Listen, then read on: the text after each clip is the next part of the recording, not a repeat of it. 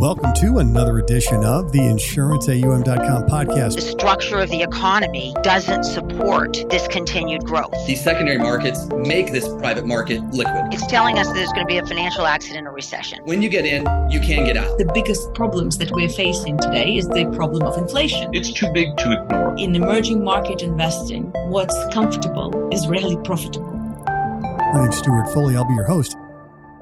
Today's topic is convertible bonds. And we're joined by Bill O'Neill, Principal, Senior Portfolio Manager, and member of the Investment Committee at Income Research and Management. Bill, thanks for taking the time. Thanks for being on, man.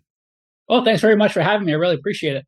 We are thrilled. And I love the topic. I'm somewhat familiar with converts, but I'm hoping that I get a very thorough education today. But before we go there, where did you grow up?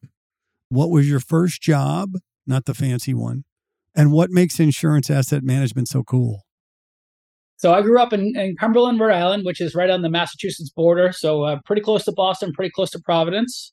My first job was it was actually the same summer. I was a I became a caddy and a paper boy uh, at the same time, and uh, very conflicting schedules sometimes. But the papers always got out, and I was able to grow a love for the game of golf. So that was a very fun summer, and I, I continued on those jobs uh, for quite a while actually. And the last question was what makes insurance asset management so cool? Insurance asset management really plays to the, the strengths of our firm in terms of being able to deliver a customized product for our clients' needs. So every insurer that we work with has a different set of needs, you know, different guidelines, different loss or gains needs, capital treatment methods, etc. So for us to be able to go in, or, or tax rates is another good example. So for us to be able to go in, listen to a client's needs and help them really formulate a portfolio that's specific to them is very satisfying and it builds long-term relationships. It sure does. And I mean, I've done this at a couple of different firms and my experience is that it's the same set of dials. They're just set slightly differently, sometimes materially differently at every firm. And so what I always I used to tell, you know, my my students is, you know, insurance companies are like snowflakes, right? From a distance they all look the same, but up close they're all different and they require they each have their own set of requirements that an asset manager needs to be able to deliver to uh, help them succeed and reach their goals. So, yeah, well done. And that is a really good fit. The topic we're here on is convertible bonds. And, and I've got some history in the converts market prior. What would be really helpful, I think, is to kind of just start off and say, so we're all on the same sheet of music. What is a convertible bond? And maybe you can wrap in there how this convertible bond market has evolved over the last few years. Yeah, sure. So, you know, convertible bond, I would start with the term bond first. So, what you get when you buy a convertible bond is a series of typically fixed rate payments. So, very bond like in that nature. They have a traditional convertible bond will have a, a fixed maturity and from there, you can look at the coupons and figure out what the present value of those cash flows is. So that's the bond part. And then what makes it convertible is an equity option layered on top.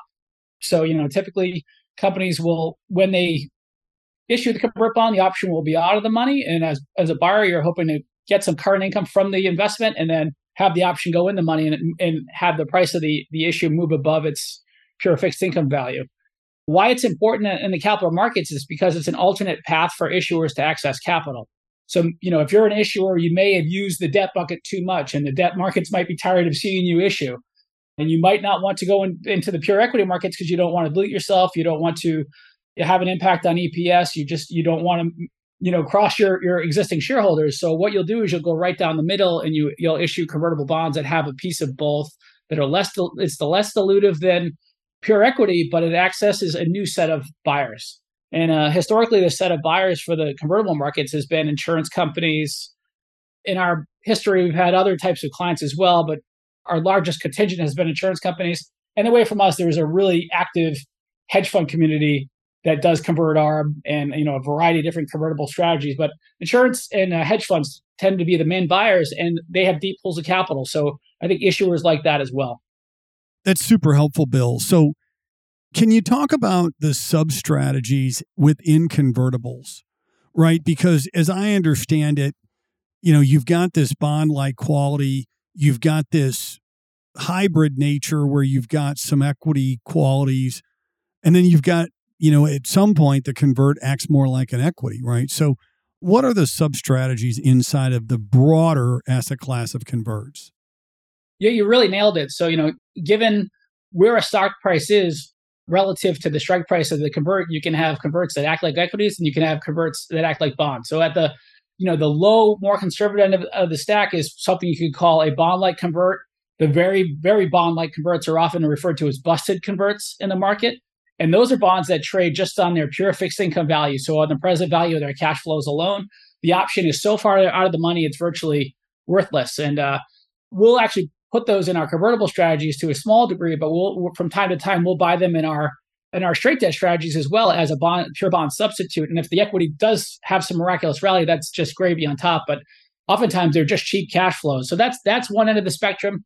The other end of the spectrum would be bonds that have had their underlying stocks uh, run up so much that they, it's effectively trading like an option at a one delta. So it's it's way past strike price and it's a one to one move between the stock price and the bond price. And in the very middle is what we would call a balance convert, where you have fixed income properties. So some downside protection given that fixed income present value of cash flows below, but then you also have a, a room for upside appreciation. So that's you know that's where the heart of the convertible market is is that those good two-way movement securities called balance converts and so when we think about the converts market as i understand it two components there's investment grade and high yield. Can you talk a little bit about those two markets and where income research and management is focused with with your strategy? The entire US convert market is 250 billion right now.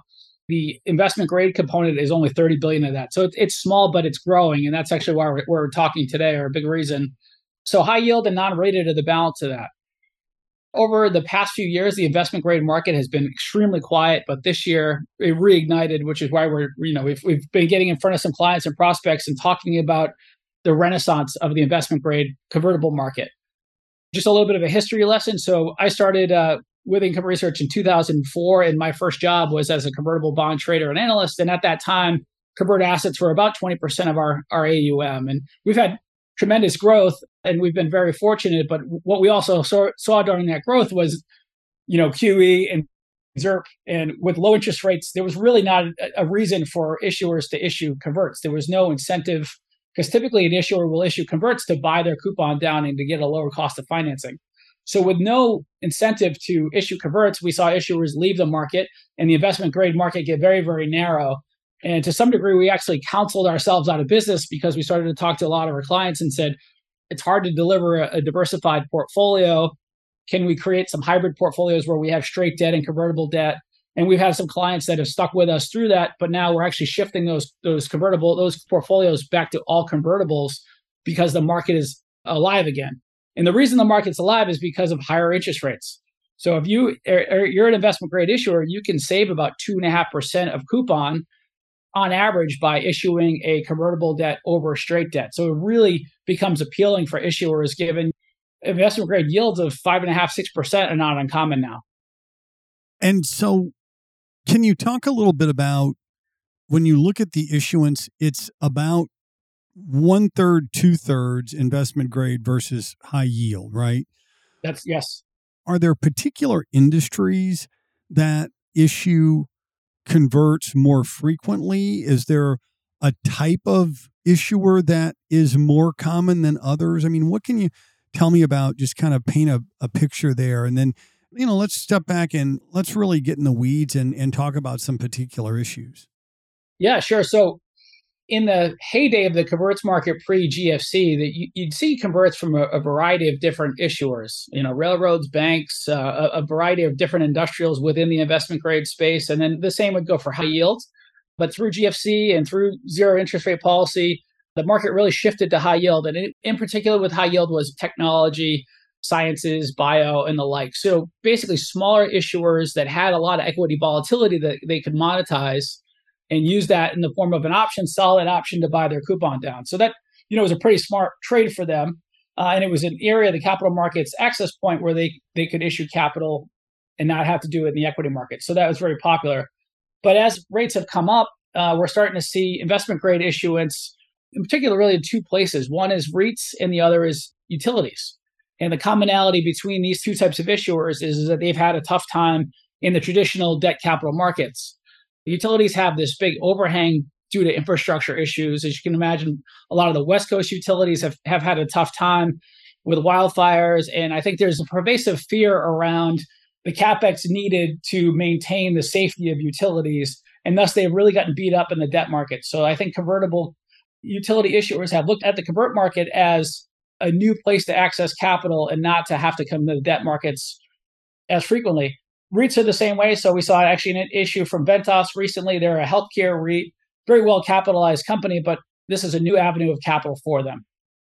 That's outstanding. And so our audience, as you well know, is predominantly insurance investors.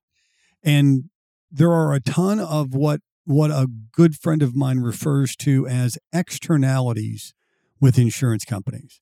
And these are considerations that are outside of the capital market realm that impact their ability to invest in certain asset classes. So, one of those things is capital treatment, right? So, how are convertibles treated for uh, statutory accounting and capital? What can you tell me about that aspect of this asset class?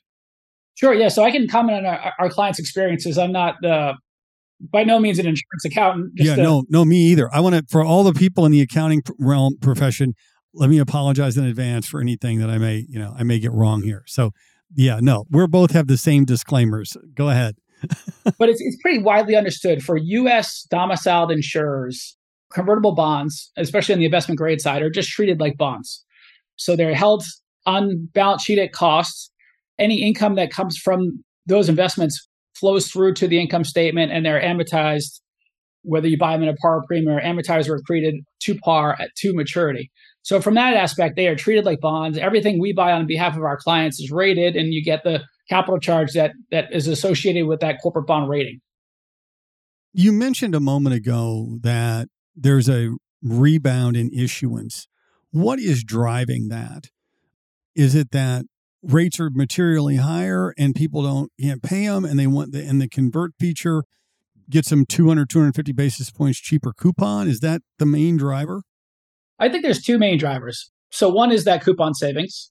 Actually let, us call it three main drivers. So one would be that coupon savings. Number two would be a diversified access to the capital markets which we spoke about a bit. And then number three would be a, uh, really a, a regulatory or an accounting standards change. So recently uh, FASB came through with what's called ASU or Accounting Standard Update 2020-06, which went into effect in late December 22. And what that does is it allows issuers to put convert on their balance sheet as debt. So in years prior, when a convert issuer would issue, they would have to account for the the bond like portion as debt on their balance sheet and the option to the point that if converted, if it was a, at any point equity like, that would have to be counted as equity. And it was very, very difficult for the issuers from a compliance perspective, figuring out what that split was, updating that split every quarter. And, uh, you know, I think a lot of CFOs and treasurers looked at it and they said, this is just too complex. I don't like the updates here. I don't like complying to these to these accounting standards. So they really ignored the market. The other thing that was penalized was that they would have to account for the convertible income not at its coupon value. So you could issue a convert at a significant discount to the bullet bond, but you still had to account for some phantom income that you would pay that was the spread between the two. So you weren't getting any income ba- uh, benefits. You were getting maybe a, a cash flow benefit because you're you were paying the coupon on the cash flow, but you were still paying additional income in terms of uh, how it hit your income statement above that. So it wasn't very issuer friendly. But recently, with this accounting standards change, what issuers can do now is effectively account for a convertible as debt on their books. So it starts life as, as debt, and then once it gets above, and once it, starts to trade at a premium and equity value becomes above par, then they start to treat that as as equity. So what that does is immediately uh, is less dilutive, and it's just much more simple to carry on a balance sheet. Also, the income properties of that are they're just paying that coupon as income. So that's the only thing that it hits their cash flows and it hits their expense line in terms of their cash flow statement. So it's very clean and it's very uh, repeatable. So I think issuers are getting talked to by bankers, and obviously bankers want to sell. That's bankers' nature, but they're they're appealing to issuers and saying, "Hey, you can get a lower coupon, you can a- access a new a variety of buyers, and it's easy to carry now. So please open your eyes to this type of, of security. And I think some issuers have been listening. Income Research and Management has a long history managing convertible bonds. Can you tell us a little bit about that history? And as I mentioned, I've got a little bit of background in converts, and it's it's a compelling asset class for insurance companies. And I'm I'm actually very happy to hear that it's going through a bit of a revival. So that history, I think, would be helpful to know. Yeah, sure. So we've been managing convertible bond portfolios since 1991, and our strategy has been very consistent. So what we offer is uh, what we call bond-like convertibles. So we focus on convertibles that are very, very close to their fixed income value. So as you can imagine, we talked about that scale. At the top end of that scale is bonds that are appreciated significantly and they're very, very far away in market price relative to their the present value of their cash flows. We like to buy bonds that are close to the present value of cash flows so you have a floor. But you also have the significant possibility of equity upside. So a lot of our clients, specifically the insurance clients, have looked at having that bond like consistency, but having equity like upside, and it's an important part of their portfolio. A lot of our competitors do a great job, but they're a little bit more exotic in, in what they carry. We're focused on the US dollar market within investment grade, within those lower delta bond like convertibles. So our strategy is really tailored towards, I would say, the, the less volatile, more income oriented convert buyer. And what about a little bit more on your investment management approach? Are you doing fundamental bottom up research, like old school roll up your sleeves? Is that kind of how you come at this market, or is it more quantitative, or how, how, do, how are you running money? Yeah, so research leads everything we do, and you know it's corny, but we like to say that at Income Research and Management, research is our our middle name. Uh, we are bond pickers. So you know, away from converts, we we have a, a deep corporate bond and securitized team and municipal team. And what we're doing is looking at the market every day for the best risk adjusted relative return. We're thinking about cash flows and how to price those cash flows. And that's where we start with converts. So everything that gets in our convertible portfolios is underwritten as a credit, is underwritten as a bond first. What we're looking for in our companies is, is durability, solid management, and really the ability and willingness to continue to pay on those bonds. Uh, so if you can if you can get that past that check, and we are, you know, we, we will eliminate some issuers because of, of our credit check, then we get to the structure of the convert. And that's where some of our quantitative work comes in. And we're we're always thinking about the valuation of the parts. And as you can imagine it, you know, convertible bonds are very fun to value. You've got the present value of the cash flows. You can observe volatility and, and value the option from volatility in, in the listed option markets and you can come up with a, a, theoretical value and you can trade these bonds around that theoretical value and the distance from that theoretical value. Uh, so we do a lot of quantitative work when it comes to structure. We're always trying to find bonds that are better than the next bond. There are some bonds that have a better appreciation depreciation profile meaning they'll outperform on the way up and they'll outperform on the way down given their um, their distance from that bond floor or their ability to appreciate an equity rise so we mix fundamental and quantitative work and we pick our bonds from the bottom up. That's really helpful because I think that it really speaks to how repeatable the approach is. I mean, you know, when you're talking about going back to 91, right, this convertible bond market has changed a lot. And it seems like it's getting back to the center of the fairway where it kind of halfway where it began. When investors are looking at this, and I mean, again, I'm drawing on my ancient history experience, but the way that these were typically presented was equity like returns with bond like characteristics. And that upside with volatility, with kind of less volatility, was attractive to our clients at that point. Can you give me a little sense of why insurance companies may find convertibles attractive versus conventional bonds or equity? One chart that we have that's great we put in our client books is if you were to draw a capital market line between bonds. So let's say let's use intermediate government credit as bonds and uh, the S&P 500 you, you'd get some normally sloping line with with more risk and more return on equities of course.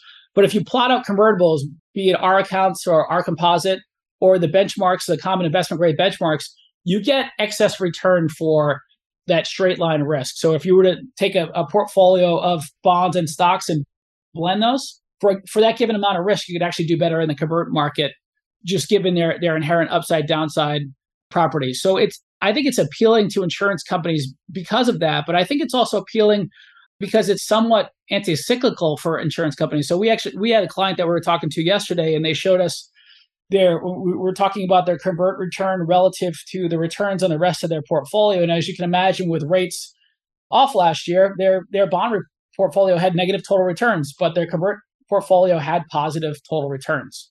So that that is an important aspect of their returns. And then if you were to even take that back 10 years, we were looking at their 10-year total returns. Their 10-year total returns for converts are strongly a much higher than their than their 10-year bond total returns. And you know that might not be the case going forward with bond yields being so high, but what they can do is just give you again that bond like capital treatment, bond like downside protection, but differentiated returns on the upside.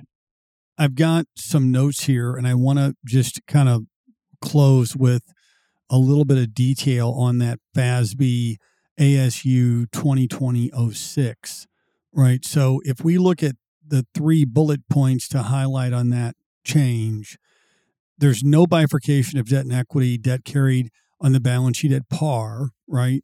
This is a summary as we know it with all the necessary disclaimers about do your own research. That's right, yes. Interest expense is the coupon rate of the convertible debt versus the marginal cost of debt under the old method, right? Which is important. Again, simplifying holding these or issuing these, and issuers retain flexibility to use if converted method or treasury stock method for EPS dilution calculations. Are those the right three? Is that the, have I got those right? Yeah, that's correct. So that if converted method, there's another way to put that. It's called net share settlement. And what that means is it effectively doesn't count for equity until the bond is over par price or until that option is in the money and then the company will have to start to account for that as as equity to elect for that treatment you have to effectively promise to pay the the par back of the convert in dollars. So you can't pay it back in stock. So it's it's you're using it as you're borrowing as a bond and you're paying any extra off in stock or but you know it's really the choice of the issuer but you can pay off that extra in bond or uh, or stock but you have to pay the base off in cash. So if you elect that, then you get all these these features in terms of being able to help hold it at, at par as debt with the low coupon. It's very important. Very cool.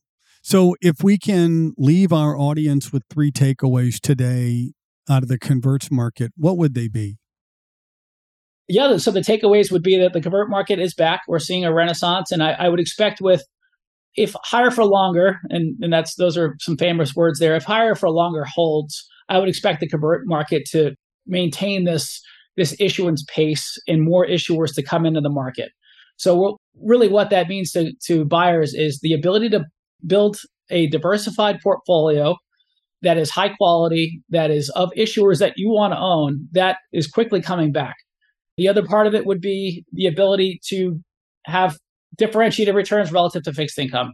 So for an insurer to put this on your balance sheet, have bond-like capital treatment, but to have equity-like upside, you know, especially in some regions and some domiciles, they, there's not a lot of other flexibility in terms of what they can do with their balance sheets. But we've found our clients are able to benefit from converts pretty pretty readily. So you know, the ability to to hold it, but hold it in a, a diversified, protecting way, we think is going to be uh, very attractive to our clients. That's outstanding. I've learned so much today, and I really appreciate you being on, Bill. I've got a couple of fun ones for you out the door. You can take either of these or both. Um, lots of our guests take both, no pressure. What's the best piece of advice you've ever gotten? And who would you most like to have lunch with, alive or dead?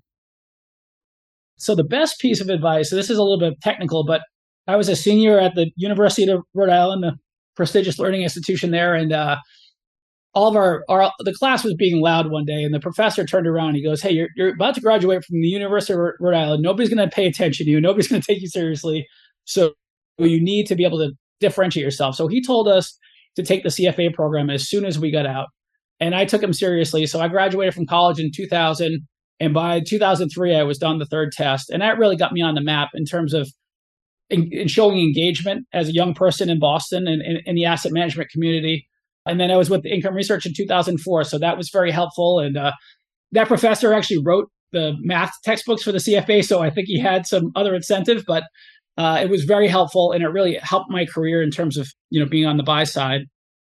That's great advice. And I mean, I can tell you, like, we have a really good relationship with some of the CFA societies around, in particular, the one here in Chicago. Chris Vincent is the CEO there and just does an amazing job with connectivity uh, among the financial services community in Chicago. In fact, it's been announced that Chicago is the site of the 2025 CFA global event is going to be here along with the uh, 100th anniversary of the Chicago Society chapter. So I think that absolutely the curriculum is first rate and it has evolved as markets have evolved, but it's there's also a a networking and social component. The events that they do are are terrific, and uh, I think there's a lot of reasons to do the CFA. So I'm I'm 100% on board with that one. And who would you most like to have lunch with, alive or dead?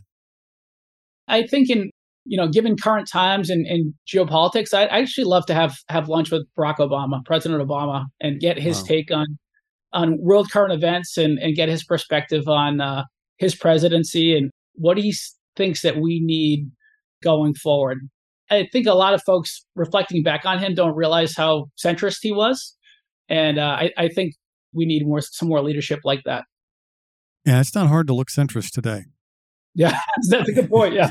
yeah. So we have been joined today by Bill O'Neill, Principal Senior Portfolio Manager and member of the Investment Committee at Income Research and Management, talking about convertibles. Bill, thanks so much for being on. Appreciate it. Thanks for having me. My pleasure. Thanks for listening. If you have ideas for podcasts, please shoot me a note at podcast at insuranceaum.com. If you like us, please rate us and review us on Apple Podcast, Spotify, Amazon, Google Play, or wherever you listen to your favorite shows. My name's Stewart Foley, and this is the InsuranceAUM.com podcast.